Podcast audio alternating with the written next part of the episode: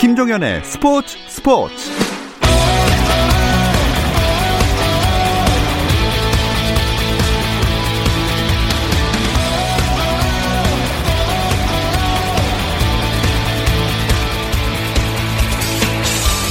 스포츠가 있는 저녁 어떠신가요? 아나운서 김종현입니다. 금요일 저녁 스포츠 스포츠에서는 국내 축구 이야기 나누고 있죠. 기성용 선수의 복귀로 K리그에 대한 관심과 열기가 더 뜨거워졌는데요. 오늘은 이 얘기 재밌게 나눠보겠습니다.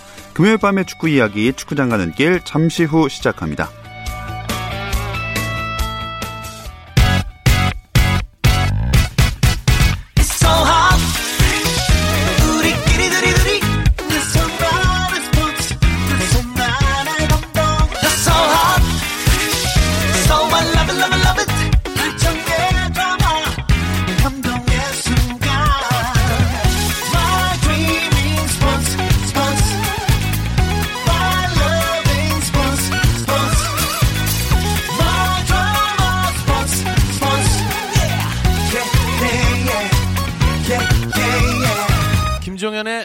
스포츠.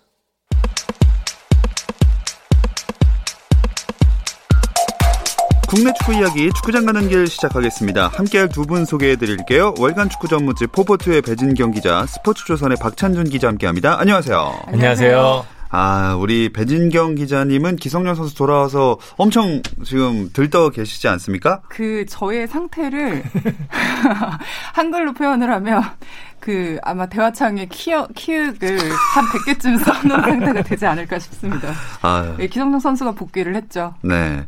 배진경 기자가 기성용 팬클럽 포포투 지부장이다. 이게 공식 직함인가요? 아니, 공식 직함이 아니라 네. 이 스포츠 스포츠의 전 MC였던 이광용 아나운서께서 아. 저를 그렇게 명명을 하셨는데 사실 그 2015년 아시안컵을 제가 현, 현장에서 이제 그 취재를 하면서 기성용 선수가 보여준 그 남다른 리더십에 그때 스상 감탄을 하면서 음. 제가 거의 매일 아마 그그 기성용 찬사를 보냈던 것 같아요 방송 중에 리더십이 확실합니까?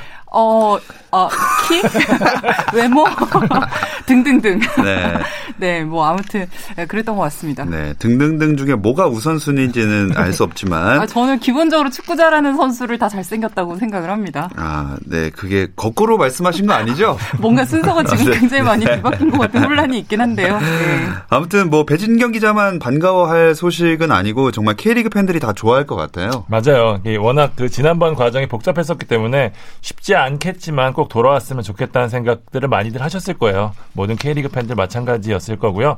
K리그 스타가 없다는 이야기 많이 하잖아요. 유럽에서 11년이나 뛰었던 한국 역대 최고의 미드필더 중 음. 하나잖아요. 그런 선수는 이제 매주 볼 수 있으니까 사실 옆 동네에는 이제 이니에스타 같은 이제 특급 스타들도 있는데 K리그 history 팬들을 아시는 분들에게는 그 이상의 의미를 가진 스타가 들어오니까 너무너무 반가운 소식이 아니었 수가 없었습니다. 맞습니다. 벌써부터 유니폼 주문이 폭주하고 있다 이런 소식도 나오더라고요. 네, 뭐 기성용 선수 영입 소식이 전해진 후로 2, 3일 사이에 그 유니폼 주문이 월 평균 판매량을 압도를 했다고 하고요. 음. 그 팬들 반응 보니까 뭐 자신이 원하는 사이즈가 품절이어서 지금 구입을 하지 못하고 있다 이런 음. 반응들이 많더라고요. 확실히 이 기성용 선수가 왜 경기력 외에 다른 가치를 갖고 있느냐를 보여준 단면이 아닌가 싶습니다. 네. 그 기성용 선수가 서울로 돌아온다는 이야기는 지난주에 송지훈 기자와 류청 기자도 언급을 했지만 본인이 SNS에 이 힌트를 주면서 막 불이 지펴졌던 것 같아요. 맞아요. 이제 팬들이 도대체 오는 거야 안 오는 거야 막 엄청 막 고, 궁금해했을 찰나에 기성용 선수가 직접 힌트를 너무 많이 줬는데요. 16일 날 자신의 SNS에 Time to work 이제 다시 일할 시간이라고 했고요. 그다음에 서울 공격수 박주영에게 행님 곧 봅시다 이런 음. mention을 남겼고 그다음에 절친이죠 구자철 선수에게는 이제 얼른 한국으로 빨리 와라 같이 뛰게 이런 메시지를 남기면서 서울행을 암시했었죠. 네. 사실 지난번에 복귀가 무산됐을 때 아 다시는 K리그 혹은 서울로는 안 돌아오겠구나 싶었거든요. 뭐 사실 그 원소속팀 아 원소속팀이 아니라 친정팀인 서울과의 협상 과정에서 뭔가 이제 그 선수를 대하는 태도가 사실 축구 팬들이 보기에는 냉대에 가까울 정도였다라는 어떤 그런 온도가 좀 이제 냉기류가 흘렀는데요. 그래서 그 기성용 선수가 어 돌아오더라도 서울로 돌아오지 않지 않을까 뭐 네. 뭐 이런 예상을 했었는데 이후에 그 서울 구단이 오해를 풀기 위해서 굉장히 노력을 많이 했다고 하고요. 뭐 그 코칭 스태프 중에 한 명이었던 또 최용수 감독도 기성용 선수의 그 어떤 경기력적인 측면이라든가 경기 외적인 가치를 그 기자회견에서 공식 석상에서 굉장히 좀 높이 평가하는 발언들을 계속해서 했거든요. 오면 큰 힘이 될 것이다 이런 말들을 하면서 뭔가 이제 그 쌓여 있었던 오해들을 풀려는 노력들이 보였고요. 뭐 기성용 선수도 이왕이면 친정 팀으로 복귀하는 게 가장 모양새가 좋긴 하죠. 뭐 막, 막판에 좀 극적으로 어떤 좋은 합의들을 끌어낸 것 같습니다. 네, 좋은 합의처럼 보여지는 게 계약 기간이 일단 길어요. 뭐 기자들 사이에 뭐 6개월이다, 1년 6개월이다, 2년 6개월이다 이제 보도마다 다 다른 이제 개, 그 계약 기간이 나왔는데요. 공식 보도 자리에서 시원하게 답이 나왔습니다. 3년 6개월. 음. 말씀하신 대로 생각보다 훨씬 긴 기간이고요. 충분하게 시간을 갖고 적응을 하고 또 오랫동안 팬들 앞에서 좋은 모습을 보여주면서 서울에서 아마 선수 생활을 마무리하고 싶다는 의미까지 담긴 기간이 아닌가 좀 생각이 됩니다. 네. 그리고 나서 기성용 선수가 지난 수요일에 공식 기자회견을 열었었죠. 네, 뭐 저는 직접 가지 않고 저희 기자가 이제 또 현장에 나가 있었는데 아쉬우셨나요? 네, 아, 제가 분했습니다. 아, 네네. 네, 근데 그 보통 뭐 A 매치가 열리거나 굉장히 큰 이슈가 있을 때 한 기자들이 모이는 정도의 숫자, 음. 취재진 한 100여 명이 몰렸다고 아. 하고요. 그 기자회견도 한 40분 이상 이제 진행이 됐는데 이 정도면 거의 뭐 A 대표팀 명단 발표하는 정도죠. 네. 네. 그 기자회견에서 아주 길게 진행하는 동안 제2의 전성기를 자신했다고 들었는데 어떻게 보십니까? 워딩 자체는 이래요. 이제 경기력 측면에서 몸이 정상으로 올라온다면 경쟁력은 전혀 걱정하지 않는다. 새로운 음. 동기부여가 필요했는데 서울에서 그걸 찾을 거라고 확신하며 제2의 전성기를 자신했거든요.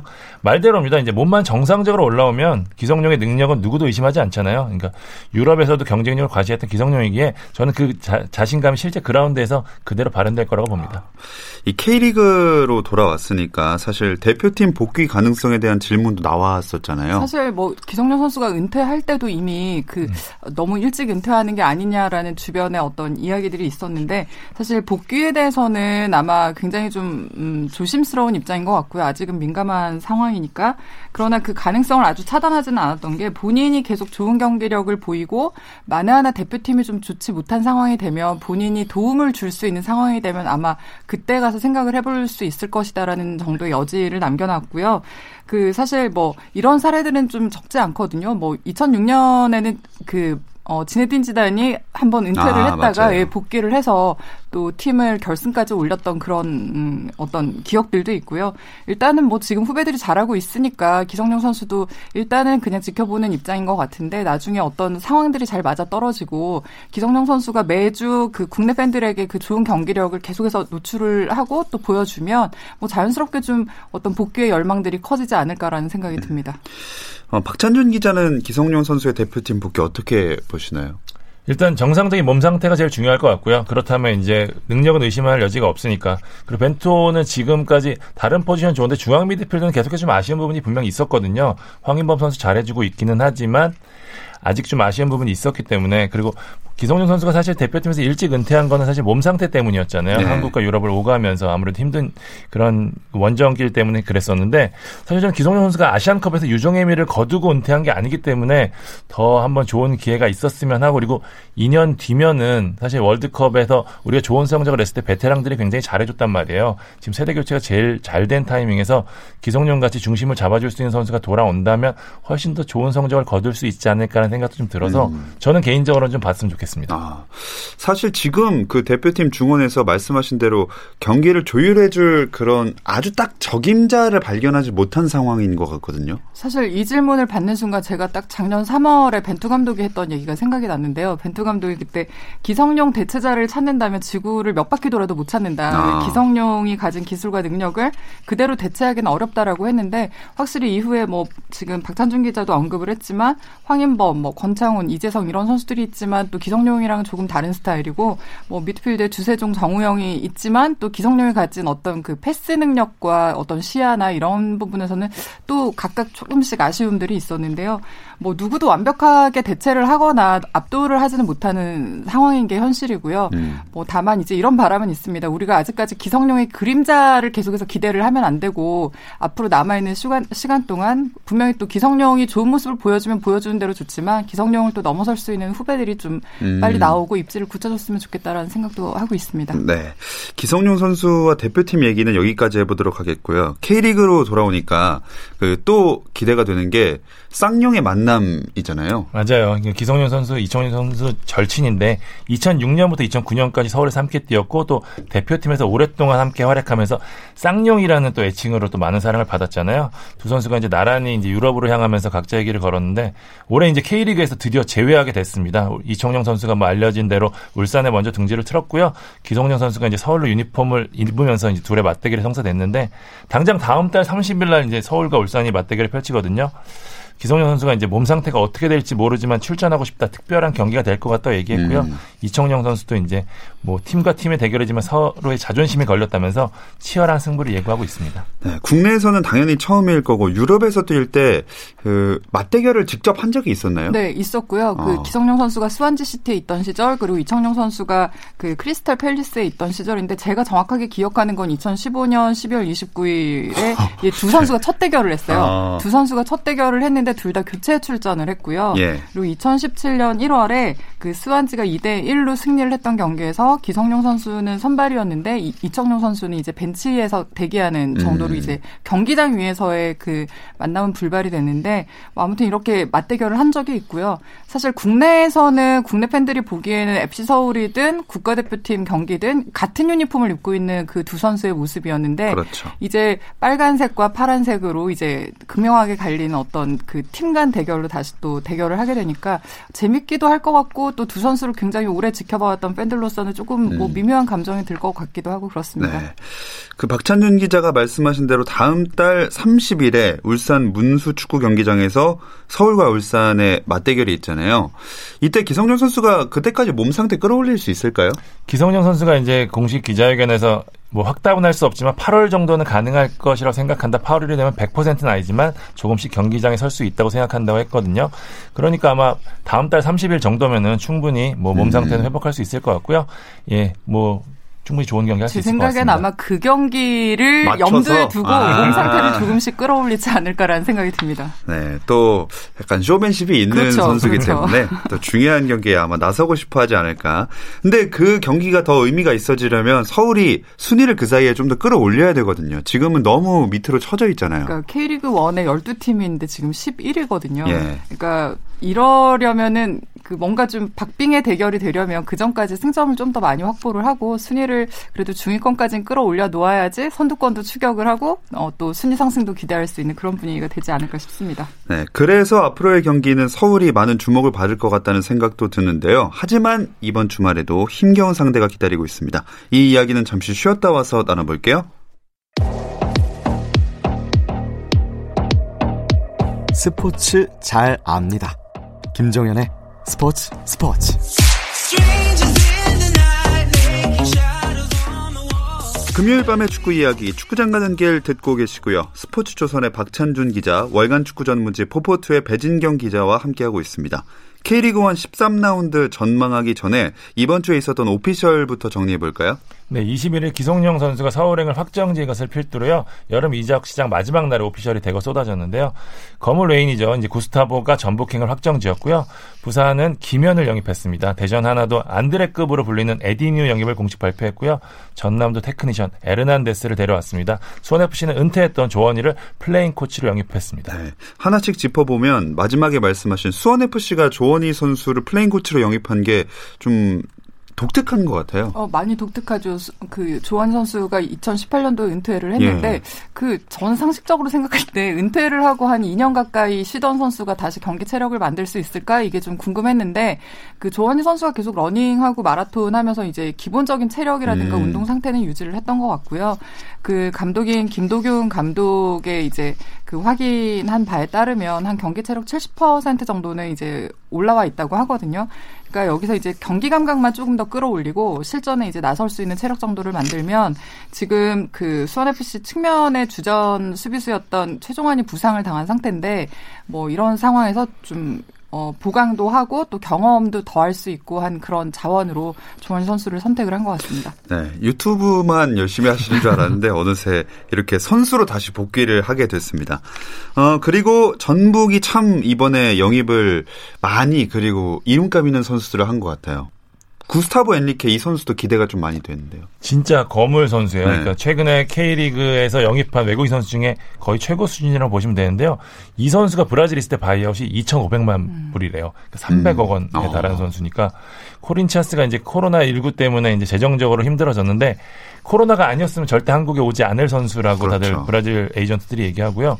좀 물어봤는데 높이, 뭐 스피드, 뭐 연계 모든 걸 다 갖춘 선수라고 하더라고요. 저도 음. 개인적으로 기대가 큽니다. 이렇게 우승을 향해서 전력 보강에 힘쓴 전북이 이번 주말에 만날 팀이 바로 서울이네요. 네, 20 26일 저녁 7시 전주 월드컵 경기장에서 13라운드가 진행이 됐는데 사실 저희가 앞서서 뭐 영입 소식을 요란하게 좀 전하긴 했지만 지금 언급한 선수들이 모두 지금 당장 뛰기는 조금 어려워 보이고요. 예. 사실 바로 모바로 같은 선수는 팀 훈련에 합류해서 이제 경기 체력을 지금 만들고 있다고 하고요. 조금 전에 언급했던 구스타포 선수는 이제 자가 격리를 마친 지 얼마 안 돼서 아. 어, 훈련이 조금 더 필요해 보이는 그런 상태고요. 뭐 기성용 선수도 물론 회복할 시간이 필요한데 그럼에도 불구하고 또 전북이랑 서울은 뭐 전설 매치라는 그 어떤 타이틀도 있고 네. 나름의 어떤 자존심을 걸고 싸우는 그 두 팀 간의 대결인 만큼 또 기대를 하고 있습니다. 뭐 서울이야 당연히 승점을 쌓아야 되는 거 말할 것도 없고 전북도 울산에게 지금 승점 3 점점 뒤지고 있기 때문에 무조건 승리가 필요한 경기잖아요. 맞습니다. 이 전북도 갈 길이 급한데 전북이 7월에서 한 경기도 이기지 못했어요. 그러니까 사실 매년 전북이 그 초반에 고정하다가 여름에 살아나면서 이제 치고 나가는 형태였는데 올해는 좀 다르거든요. 게다가 음. 지금 울산의 승점까지 뒤지고 있는 상황이기 때문에 아마 이제 우승 공식에 나름 익숙한 전북 선수들 입장에서도 좀 당황하고 있을 것 같고요. 경기력이 지금 굉장히 좋지 않아서 좀 고민을 하고 있는 것도 사실이거든요.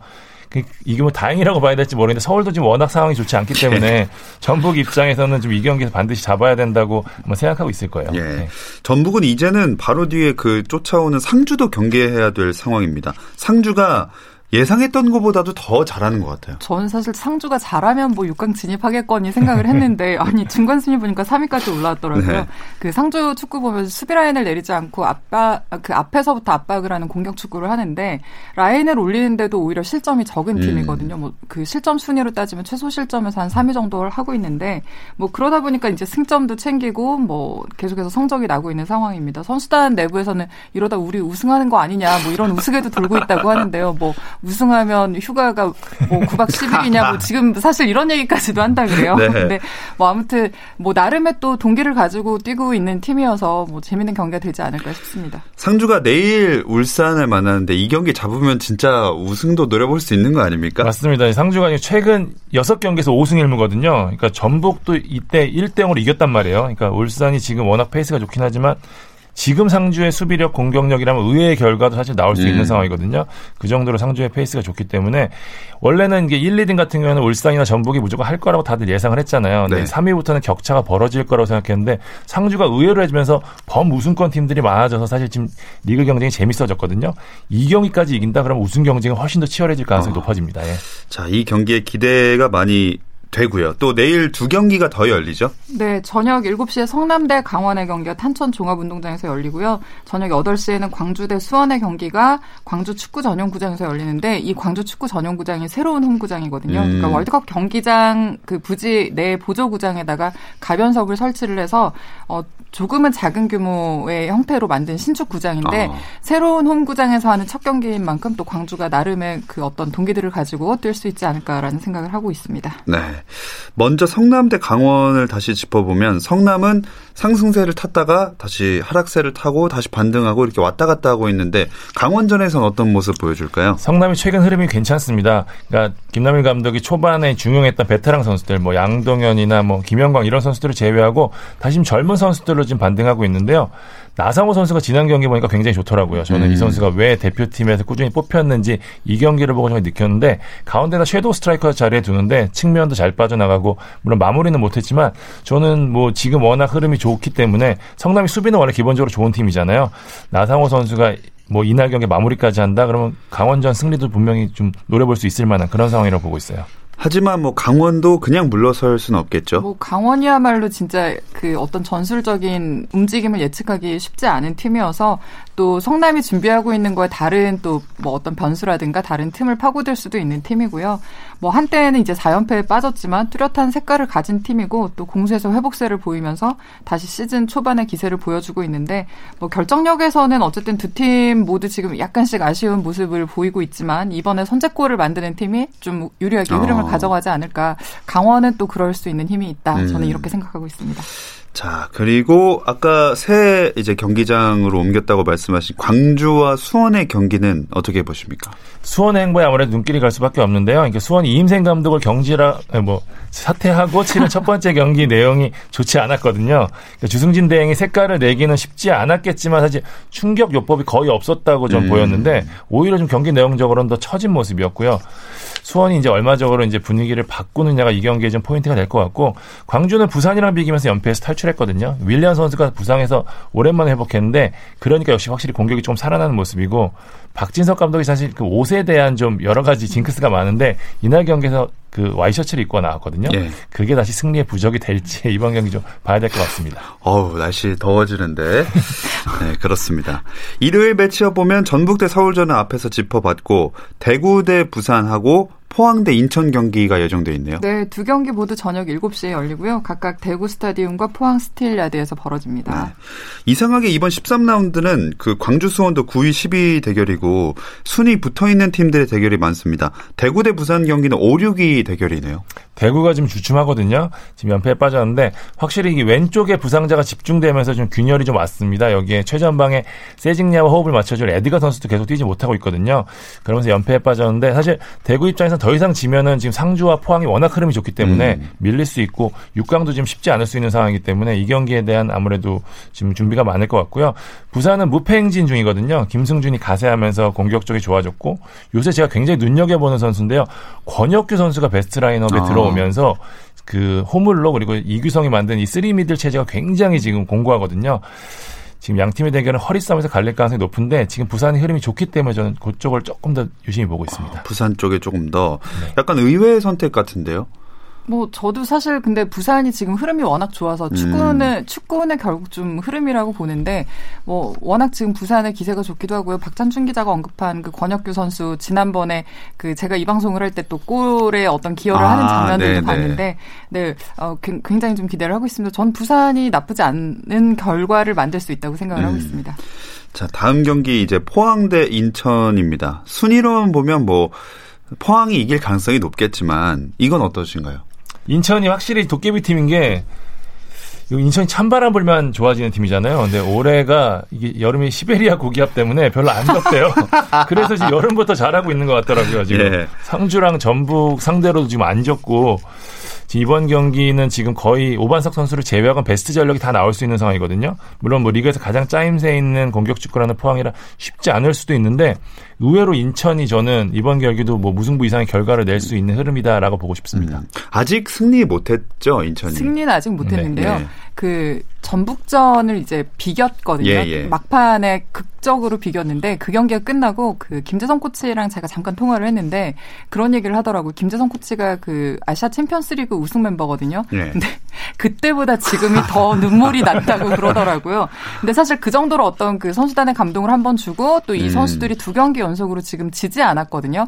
그러니까 이거는 상당히 좀 이 인천에는 의미가 있다고 보고요. 그 시즌 초반에 연패를 하면서 굉장히 무력했던 어떤 분위기가 어쨌든 환기는 지금 이뤄졌고 이게 또 승점으로 쌓이다 보면 이 팀의 갑자기 어떤 그 부스터 역할을 할 수가 있다고 생각을 해서 네. 저는 저도 사실 이번 경기 좀 인천을 어. 주목해야 될 것 같다는 생각을 하고 있습니다. 네, 요새 또 저는 그 장마철도 있고 왔다 갔다 하고 날씨가 추운 날이 많은데 찬바람 불었으니까 좀 잘 해볼 수 있지 않을까 하는 생각을 조심스럽게 해봅니다.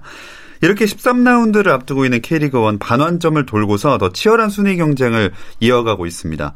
두 분의 처음 예상대로 판도가 대략적으로 흘러가고 있나요? 뭐 사실 우승 경쟁은 뭐 거의 뭐 이변이 없는 것 같고요. 그렇지만 저는 상주가 이렇게까지 올라올 줄은 음. 몰랐고요. 또 한편으로 수원은 조금 부진할 수도 있겠다 싶었지만 수원과 서울이 지금 바닥에 있을 줄은 몰랐거든요. 예. 뭐 하여튼 이 두 팀은 좀 분전이 필요해 보이고요. 그나마 뭐 그 강등의 위협을 받고 있는 팀이 상주를 제외하고 한 팀 정도 한 0.5장의 카드를 가지고 좀 위태위태한 행보들을 하고 있는데 너무 마음들을 놓고 있는 게 아닌가 아. 조금 더 분발을 했으면 좋겠다라는 생각이 듭니다. 박찬준 기자는요? 저도요. 저도 사실 전체적으로 비슷한데 상주가 이 정도일 줄은 저도 몰랐고 서울이 이 정도로 내려갈 줄은 몰랐습니다. 그 정도를 제외하고는 얼추 좀 비슷하게 가고 있는 것 같아요. 음. K리그 2 판도도 짚어볼까요? 뭐 수원 FC가 지금 단독 선두로 치고 나가는 중이고요. 제주와 대전이 각각 승점 2 간격으로 2위, 3위를 이어가고 있는데 크게 보면 뭐 수원, 제주, 대전까지가 이제 우승 타이틀을 놓고서 계속해서 좀 어떤 그 치열한 다툼을 벌이는 중이고 사실 또 3위부터 6위 그 서울 이랜드까지 보면은 지금 승점 차가 한 경기 이내거든요. 네. 그러니까 이번 주말 경기가 굉장히 그 선두 싸움 그리고 어 3, 4위 싸움에 굉장히 좀 중요한 분수령이 음. 될것 같습니다. 그러면 주말에 있을 K리그 2 12라운드는 어떤 경기를 좀 더 주목해 보면 좋을까요? 대전과 제주의 경기가 아마 가장 주목할 경기가 아닌가 싶은데요. 대전이 예상보다 지금 경기력이 올라오지 않은 데다가 순위도 많이 3위에 머물러 있거든요. 게다가 지난 주말에 수원 FC에 완패하고 그 경기에서 이제 황선홍 감독이 폭탄 발언까지 하면서 좀 분위기가 뒤숭숭한데요. 음. 여기서 밀리면 이제 선두권과 격차가 완전히 벌어지기 때문에 중요한데 하필 상대가 제주입니다. 제주는 지금 최근 무패 행진 이어가면서 우승 후보다운 모습 보여주고 있거든요. 남길 감독 제가 그때 대전에 현장에 있었는데 직접 이 경기를 보러 왔더라고요. 아마 이번 경기에 대한 강한 의지를 보여주는 대목일 텐데 음. 저는 치열한 경기가 될 것 같습니다. 네. 마지막으로 FA컵 8강 대진도 나왔죠. 네, 지금 8강에 올라가 있는 팀이 전부 K리그 1 팀인데요. 울산 현대와 강원 FC, 서울과 포항, 그리고 부산과 전북, 성, 성남과 수원이 이렇게 각각 맞붙는 대결 대진이 나와 있습니다. 8강전은 다음 주 수요일, 그러니까 29일에 열립니다. 음. 오늘 한 번도 그 예측을 안 했잖아요. 그러니까요. 아시죠? 그 우승팀으로 한번 해보겠습니다. FA컵 우승은 그러면 누가 차지할 가능성이 높아 보이나? FA컵이요? 예, 쉽지 않겠지만. 오, 지금 4강에 올라갈 팀을 찾기도 아, 어려울 아, 것 같은데. 4강 올라갈 아, 팀 해볼까요? 그러면은 아 그냥 저는 아예 이렇게 뭐 우승팀 뭐 아니면 말고요. 그냥 아, 질러보는 걸로 그냥 하면은 저는 이번에 그 굉장히 야심차게 더블을 노리고 있는 울산의 음. 어떤 뭐 그림들이 좀 나오지 않을까. 그렇게 한번 저는 네. 어, 걸어보겠습니다. 박찬준 기자 는요?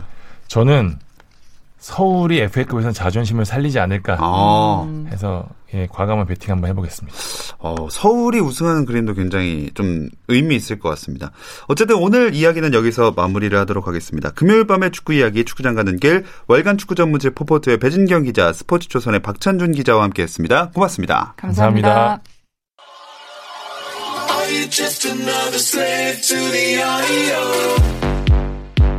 국내 유일 스포츠 매거진 라디오 김종현의 스포츠 스포츠